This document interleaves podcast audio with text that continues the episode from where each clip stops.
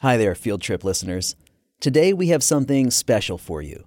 In this second installment in our series on equity, we're taking a trip to the Deep South and looking 50 years into the past. We are talking with a teacher who, in 1969, was a new teacher working in a divided community at a time when Jim Crow was still painfully recent. Well, I married my husband on June 28th, 1969. He was in the Army, so we went to live there. He was a drill sergeant in uh, at Fort Polk, and then I got a job teaching in the public schools. It was a pivotal year for the school that she taught in. A school, by the way, attended by the African American students in the community. At the end of that day, then we were all called into the a cafeteria, auditorium, a large area, the whole staff, and we were told that tomorrow the building will be closed. You will report to this other school. Through an overnight school closing to entire classes being held back, Eileen Harrison Sanchez tells her story of teaching amid racial tensions in the late 1960s. And she talks about the progress that she has seen since then in education and the challenges still in front of us today. Where we're at now is that 80% of the teachers in the nation are white. There are not enough teachers that represent the cultures of of each of the communities. And when the educator workforce reflects the diversity of the students and the community that they serve, they get better results. From Frontline Education, this is Field Trip.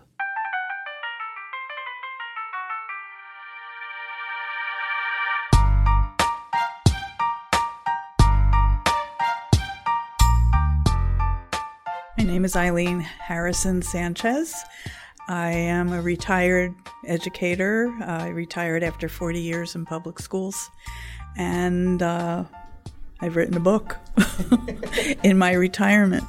Eileen spent 40 years in education, first as a teacher and ultimately as a district administrator.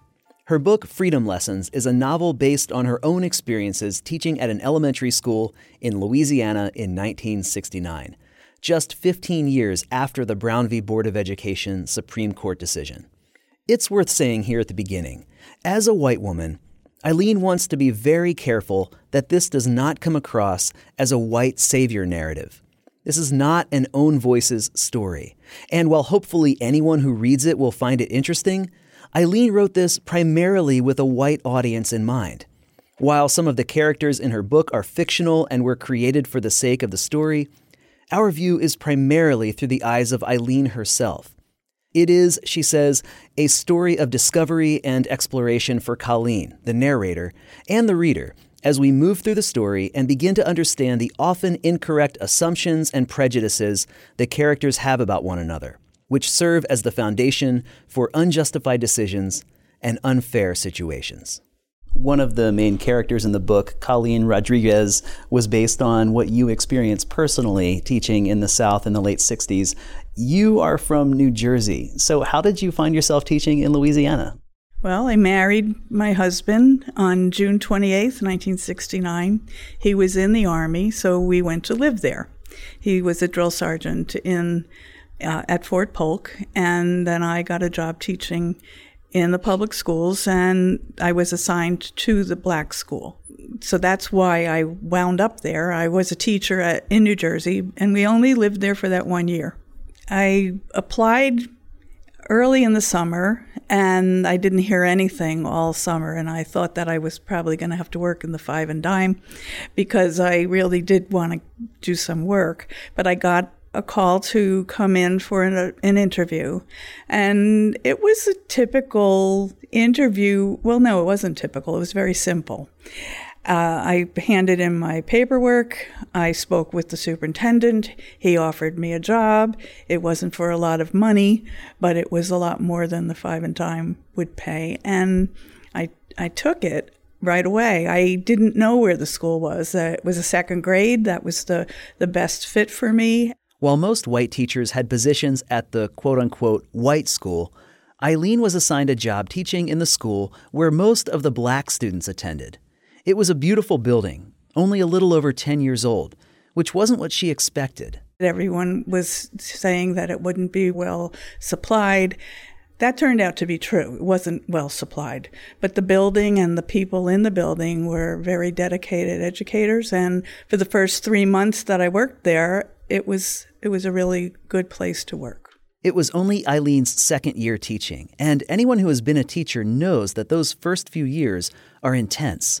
I asked Eileen to tell me about her very first day walking into the school. Wow. The classroom was a brick, had brick walls, and it was well furnished, which surprised me. Uh, it was gleaming, it smelled clean, it was very well cared for. There were desks for each student, there was a cubbies for them to hang their things, and they had 24 students. They sat in their desks, they were good listeners, and I just started my welcome to second grade speech. And you know we st- I started to teach. And I had taught in a in a school in Perth Amboy, New Jersey, in a in a city school, and I had a very difficult class my very first year. When I asked these children to do anything, to sit down, to open their books, they were very compliant and obedient. They were good good students. The students were great, but the curriculum and classroom supplies, not so much. The books were all hand me downs, so they were not at all, they were not new books. They were patched together. They were very out of date. Um, I had Dick and Jane books, the typical reading books that were from, I think, like 1954, and this was 1969. So I had taught the year before, I had n- newer versions of those books where they actually did have an integrated family in the Dick and Jane books. These books were all about white children. So that was challenging because it I felt that I needed to do something more for the students to give them I didn't have any teacher guides or I didn't have I had to create all my own comprehension questions. So the the materials were very limited and I wound up going to the library to get extra books to take to take to my classroom, which is not uncommon. Teachers do that all the time. But it was really necessary because there wasn't a, a well-stocked library in the school. Connecting with the kids with her students who were of a different race was easier than bridging the divides between adults. She developed a reading incentive plan. When a student finished a book, they got to put a ticket in a jar. And at the end of the month, Eileen would take the jar to the front of the classroom. And then I would pull out four names, and I took the children to the library in my car on a Saturday morning. In preparation for that, those trips, I went to the library to get them library cards, and I found out that that was not the way it was done. Simply getting permission slips to take the kids to the library was a challenge. Challenge for the black parents to trust me, to allow me to pick their children up. But I did it, and I took three groups of at the end of each month for the three months, I did take four children each time, and we visited the library. When we were in the library, it was not really accepted that there was a white teacher with four black children that she drove into the location with her car. That was so I was looked upon as um, with surprise, I guess, more than surprise, some resistance in even getting the library cards from the librarians. So, not that I love librarians, but it was just, I was transplanted out of New Jersey where I was used to doing things a little differently. And, uh, and when I was met with resistance about just getting library cards, it was a surprise. In the book, you talked about how your character there were some raised eyebrows that a white teacher was teaching in a black school. Uh, is that something that you personally experienced as well? For sure, I did. Not by the black teachers, but by the by the white people in the town. So when I went to get the library cards, they were surprised to see where I taught. And then they were hesitant to give me the applications and but but they did. Now you might be thinking, hold on a sec. Eileen is talking about teaching in the black school. But this is 1969. This is 15 years after separate but equal was declared unconstitutional. How is this segregation still happening? Well, many of the southern states uh, used a policy that was called uh, freedom of choice. And so, presumably, you had the choice to go to any school you wanted to. But it was not convenient. You knew you weren't welcome.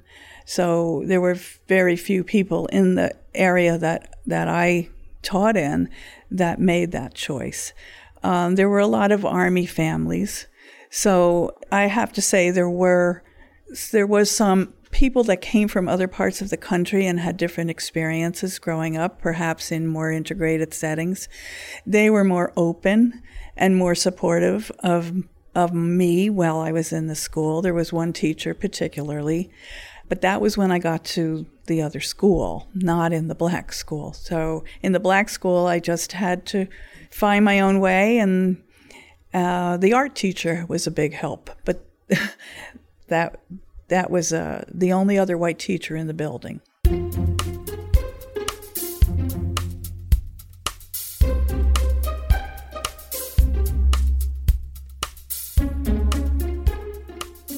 In the late 60s, the government began to mandate the integration of public schools in Louisiana, saying that this freedom of choice model violated the law. And so, November 4th, 1969, almost exactly 50 years ago, was a day that still looms large in Eileen's memory. It was a Tuesday.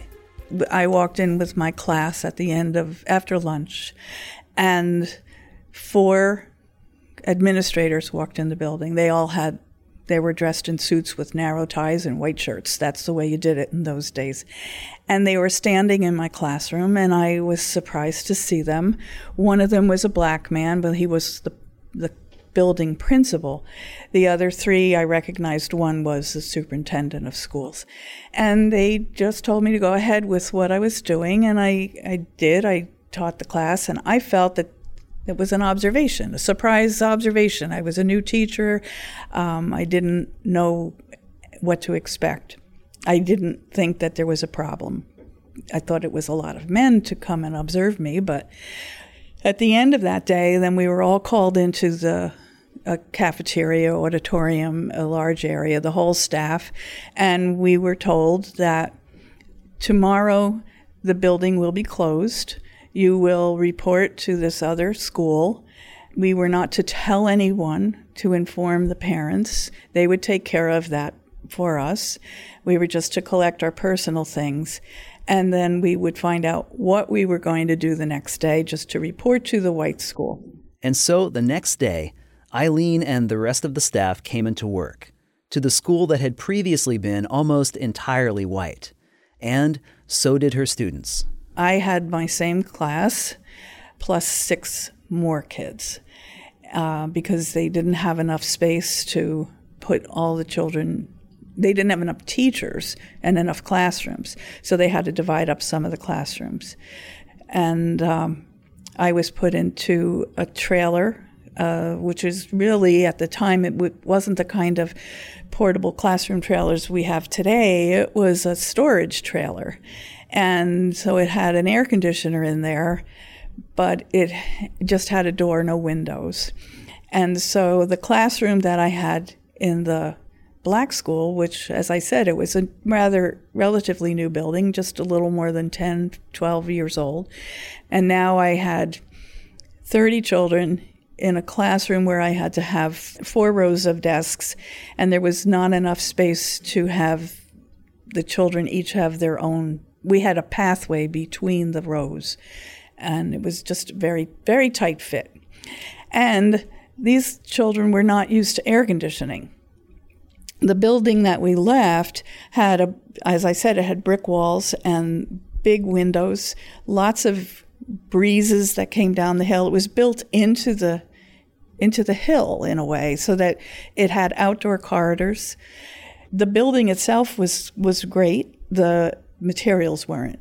In the new building at the White School, when I was in the trailer, I got this. They moved all of my desks and books, and we just reported, and we just got to work. And it was just it was a shock to for all of us to just be so tightly squeezed in to this classroom. Tell me, was your class that you had at this new school, was it your same kids? Were they all um, African American students, or was it an integrated classroom as well? No, they were all African American students, the same 24 that I had in the other school, plus an additional six students that were African American. I was the integration. I found out that I was assigned to have my class. I thought that I did such a good job when they came in to observe me that day, the day before, that they decided that I was good enough to keep my class. I don't think that anymore. I think it was because I was the integration. It was very challenging. All of the teachers that I taught with in the black school, with the exception of a, a few, did not have a classroom. They were second teachers in the white classrooms. So they basically lost their their positions. They were they didn't lose their paycheck, but they were no longer responsible to teach a class. They were in there as helpers. So that I felt proud that I was able to keep my class. I thought that it was because I was doing such a good job. I was doing a good job, but I think it was more than that. So you finished out the year teaching in, in the white school, well, teaching the now integrated school, but with a, a class that doesn't seem that integrated. Tell me about how the rest of the year went. We had our ups and downs, as any second grade teacher would understand. Through the year, you go through highs and lows, and it got harder as the year went on because it was just so challenging to be in that tight space. So, you know, we created, I created ways that we could use the outdoors to sometimes have classrooms just to get outside. I had to stop taking the children to the library. That's part of the story, and I won't tell you that part of the story. You could read the book. But it was putting the children in danger for me to take them. And so I lost that incentive. So I had to come up with new ways to keep them engaged and interested. I feel like I do believe I did a good job. I knew how to keep records uh, to prove that they were improving. There were uh, some different types of testing that I would use, or portfolios, or end of chapter um, assessments that might have been in the workbooks that they had. At two weeks before school ended, which was like the last week of May, in uh, two weeks before that, so middle of May, I was called into the principal's office and I was told that I needed to retain my entire class. The principal told Eileen that none of her students would be advancing to the third grade. They had to repeat second grade. 30 second grade children. Every single one of them. Every single one of them. There was no decision making about what kinds of progress they made or didn't make. It was just a blanket decision. I found out years later, 40 years later, that the high school seniors were told that they couldn't graduate all of the African American students were were held back.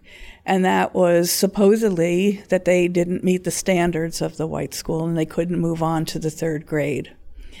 So that was quite defeating because I had done my best and I knew that they had improved and I had the proof that they did, but nobody wanted to know that.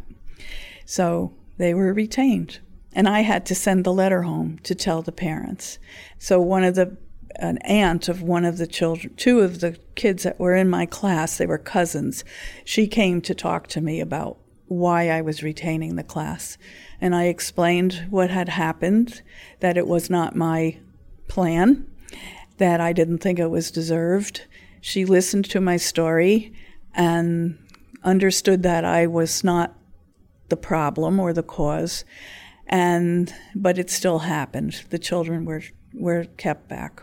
I wonder if I could get you to read uh, just a page or two out of this book for me. This is the part, the part of the book where you are told that you were you were going to need to report to a different a different school the following day. Mrs. Rodriguez, Mr. Peterson called from his doorway. You may come in now. He gestured to the same chair she'd used when she'd confided the story about Evelyn. There were deep creases in his forehead that she had never noticed before. Well, Mrs. Rodriguez, this will be the last time we can sit here and talk. He leaned back in his chair and took a deep breath. You'll be pleased to know that you'll be keeping the 24 students who are in your class. Colleen shifted in her chair, waiting for the but she could see on his face. It came right away. Some of the classes need to be shared. Mr. Peterson continued. You will have an additional six students from another second grade class. Six more?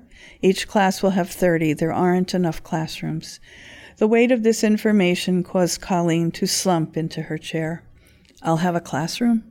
Yes, but not in the main building. Four temporary portables have been moved to the backfield. You will have one of those. Your furniture, books, and materials will be moved there by morning. He stood up to escort her out of the office. I'm sure you have many questions, but that's all the time I have right now. You're a fine teacher, Mrs. Rodriguez. His face tightened. You're not one of the teachers who have to worry. Is that because I'm white? Tears built behind Colleen's eyes, and her temples throbbed. That is a brief excerpt from Eileen's upcoming book, Freedom Lessons, which again is a novelized account of her own experience, and I highly recommend it.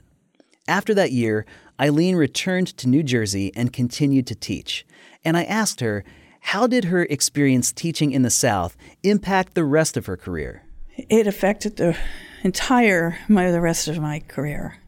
I think the probably the biggest impact was that any time that I I had a career in elementary teaching for about 10 years. I taught almost every grade kindergarten, preschool, first grade, fourth grade, second grade. When I had kindergarten and preschool and first grade, anytime a child was suspected of not doing well, I and any talk about retention, it was just I was dead set against it. And as I had more experience and I went back to graduate school, I also became a learning disability teacher consultant. So I had testing materials and and I used to use a tool called the light retention scale, and it was a 10 point scale that you just go through this and you get details and specific information about why a student isn't doing well. If there's a red flag, like they're a little young for a class or too old for the class. Their birthdays fell out of the typical time period, or if they were a second language student, or if they had a hearing problem. Those were the red flags, and you would never retain a child because of those issues. And I never found a child who didn't have there might have been a reason that they were not doing well, but there were other solutions, and retention was never the one that I would choose. Over the last 40 or 50 years, we've seen some progress in a lot of ways when it comes to racial issues, although racial tension, to put it mildly, is still very much a reality for so many people in our country. From your perspective, how has this issue evolved since the early 70s, and, and specifically in education? Well, as I said, from from my experience, there was an overrepresentation of minority students that was in special education. And that, in a way, was a, a, segregation within a school. Even if a school was integrated, many of the classes were segregated. So I was involved in uh, different different programs as a, as a child study team member and as an educator that did I did some trainings and the focus was on changing that overrepresentation of minorities. And so, it, as a learning consultant, you would get a teacher would give you a referral, and the child wasn't doing well, and it was often a little African American boy that didn't sit still in his chair. So there were maybe there were some other behavioral issues, but that was that was not a reason to be referred to a child study team. He didn't have a learning disability. Another example could be that a student had a second language issue, so that they weren't getting the vowel sounds right. Well, that's because they were learning English. And that, again, just because they have poor spelling and they're a second language student, that's not a reason to refer a child to special education. But it did happen, and and some students were accepted into the programs, but not on my watch. I asked Eileen to talk more about this issue of race and racial diversity in education.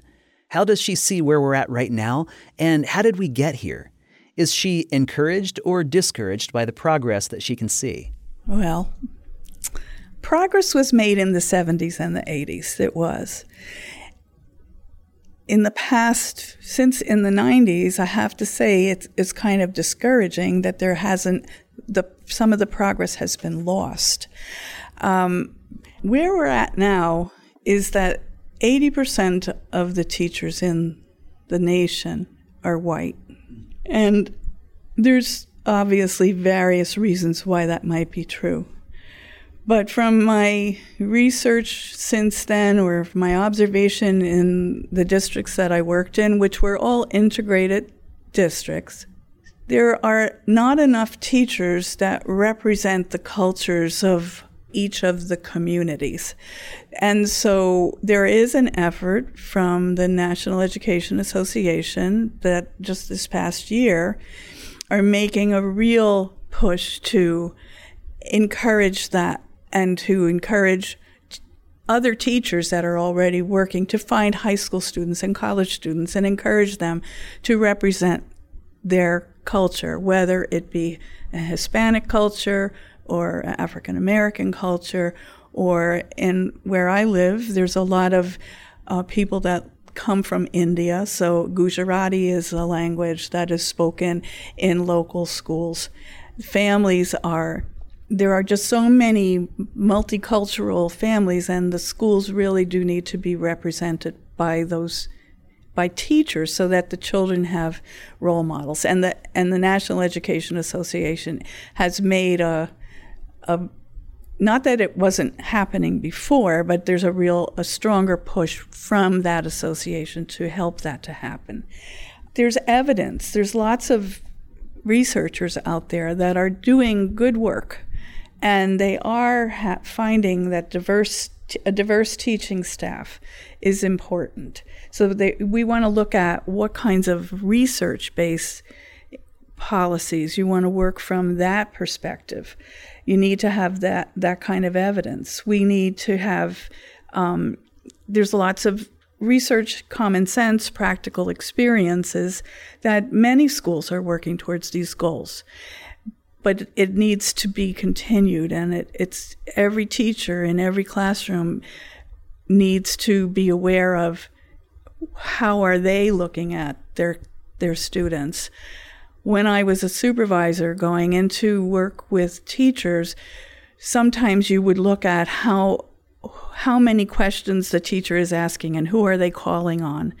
And so sometimes teachers can do that as a self study to make sure that they're not favoring someone, one group of students, only asking girls or only asking someone of that you want the right answer, so you're only asking the kid that you know is going to give it to you. There's lots of, of other reasons. Eileen said it's encouraging that there seem to be a lot of good, honest conversations happening among teachers today and that it's critical that the work continues to be evidence based.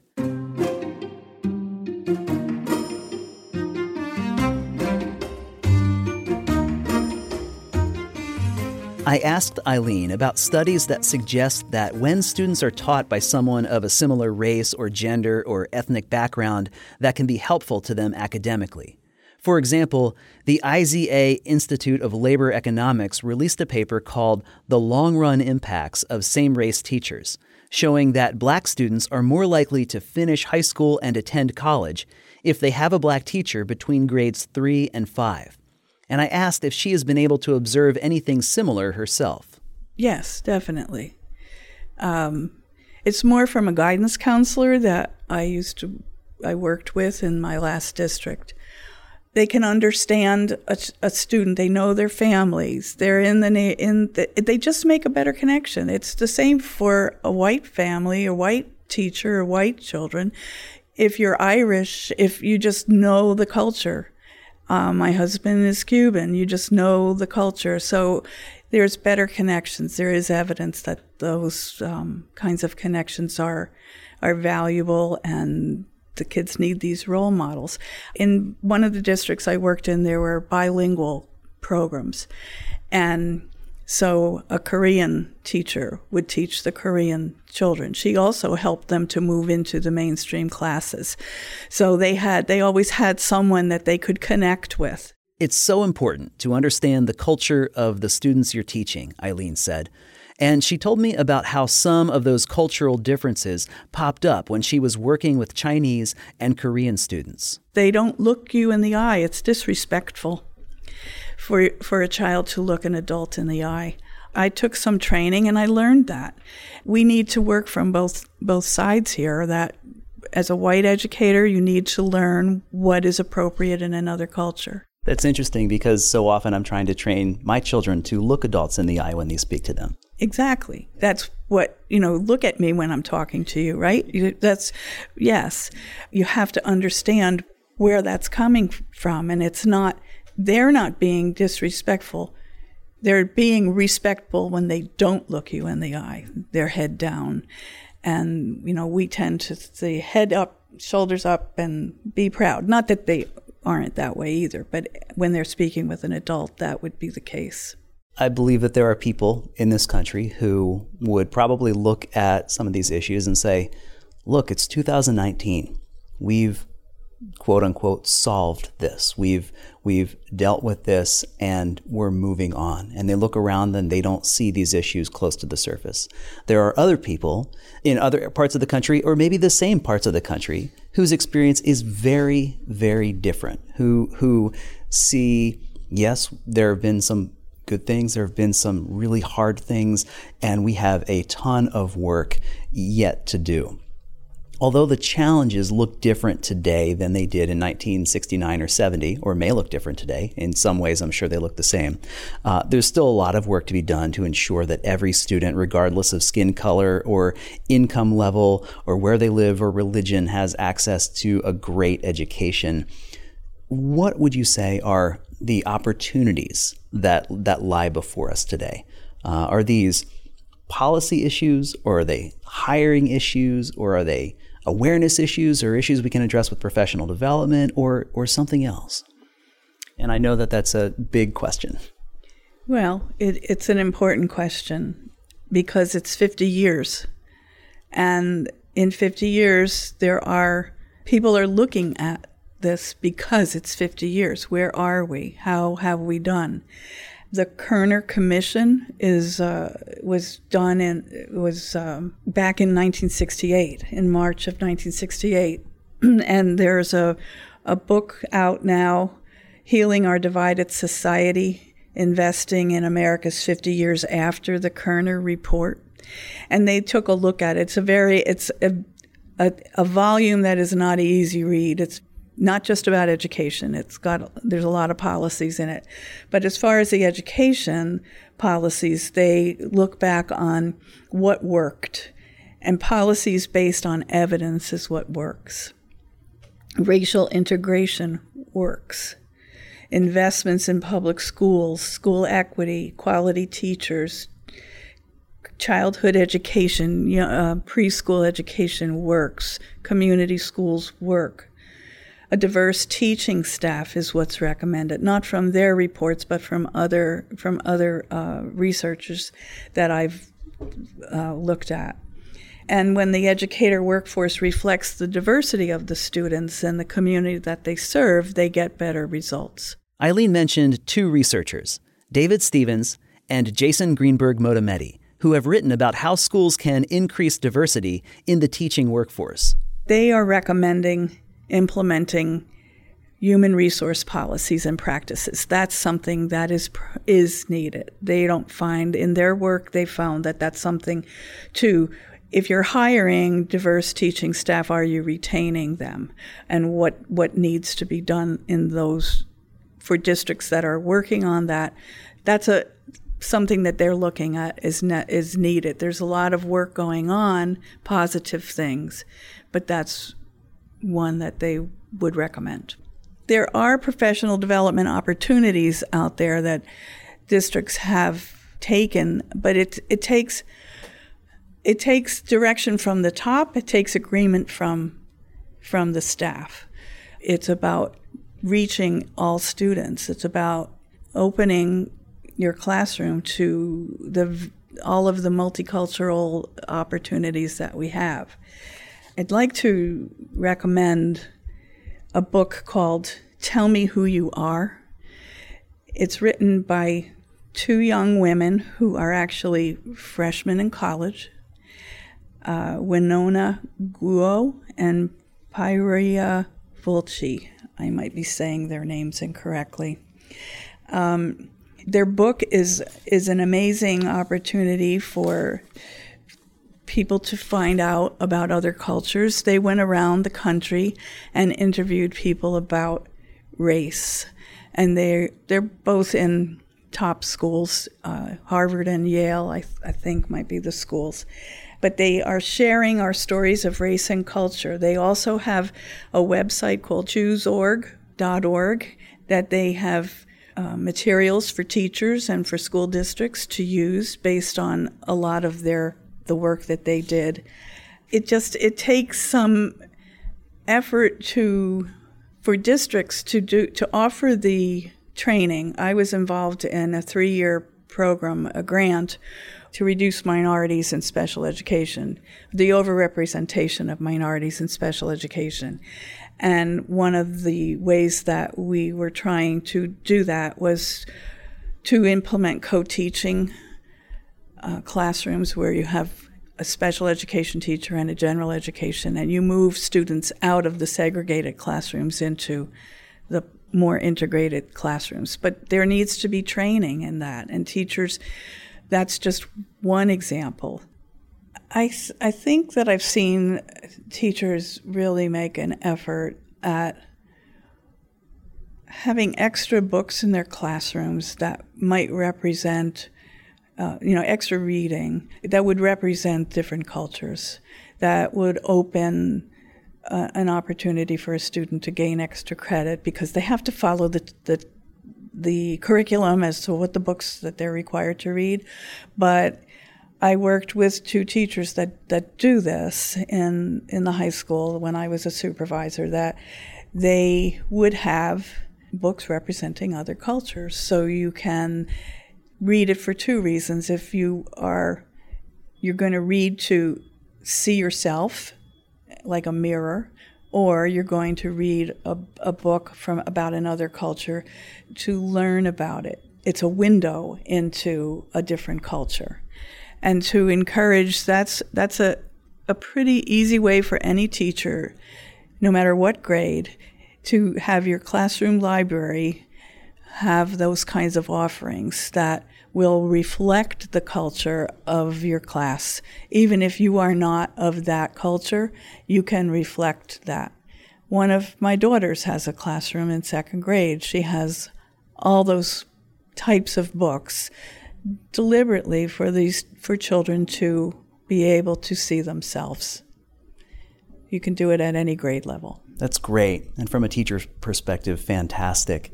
What about from a leadership perspective? How have you seen leaders support teachers in doing this work? How have you seen them either attract and, and hire and, and keep the kinds of teachers who are going to be uh, impacting students in this way, or even while they have them there, just offering the kinds of support that's needed in, in order to accomplish some of these things that we've been talking about? Well, I've worked in two districts that did this a little differently, that teachers could get together and they could choose a topic like this that they want to um, study, how they might learn about unconscious bias, let's say. So they would have a learning program that they're in charge of it. So, but the administrators have to give something back. So, uh, in one district, a staff member can suggest a program, and then they get a topic. They have to get permission to, to do the topic. It's not just anything you want.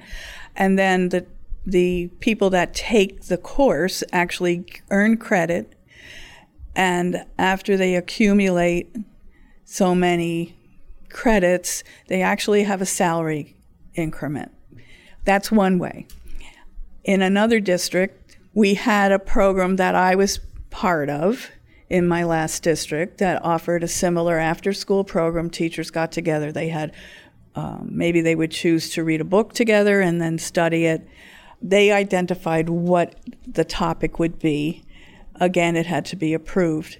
In this case, if they accumulated so many hours, instead of coming to an ins, a whole professional development day, typically in May when everybody wants to go away, instead of going to a professional development day the, the Friday before the Memorial Day weekend. If you accumulated enough cre- after school credits, you could have that day and you could take it, you could have that day off. Last of all, I, I see, you know, you have a, number of notes out in front of you, and I want to ask, what have you been waiting for me to ask? Or is there anything that you say, oh, I'd really like to cover this and I just haven't gotten the right question and this is really important? Is there anything that that would fall into that category for you here? I guess I'd like to say that after I wrote the book, Freedom Lessons, and it was recommended by my publisher to have some questions maybe I'd want to have at the end of, you know, what are the themes? What is this book about? What's somebody going to take away from it? What are the what are your major messages? And I thought, wow, took a long time for me to come up with them, but I realized what are the freedom lessons? What lessons did I learn from this book? What do I hope that people might take away from this book? So, the freedom lessons are treat others as you would like to be treated, just the golden rule. Have courage to confront uncertainty, intimidation, or danger. Family is important. Family provides security, identity, and values. And that's the one thing I, I did try to recognize within my book that each of the character, the main characters, Colleen, Frank, and Evelyn, family was critical. It didn't matter if it was a white family or a black family. Family gave them the support they needed. Prejudice is taught and learned. And my last one is that it takes individual actions to create social change. So, any of the topics that we were talking about, I think it has to strike someone that this is important to me, this is something I want to do. And that might be the seed for whatever after school book they want to get together and have a book club and ask the administrator if they could have some extra time in place of that extra time they spent after school. Eileen Harrison Sanchez is the author of the book Freedom Lessons, which comes out later this year. Eileen, thank you for your time today. It's, it's been great to speak with you. Thank you very much for this opportunity.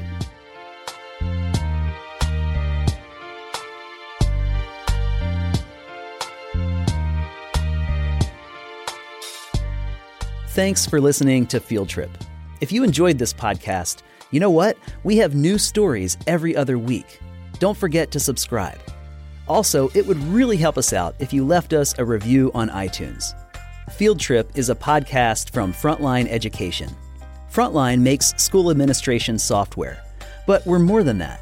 We work to be a partner to education. What does that mean? Well, it means our entire focus is K 12 education. In addition to our software and our client success team that is dedicated to seeing you succeed, we also bring original K 12 research, data, and insights, as well as free resources for education leaders. Find out more at frontlineeducation.com slash fieldtrippodcast. For Frontline Education, I'm Ryan Estes. Thanks for listening, and have a great day.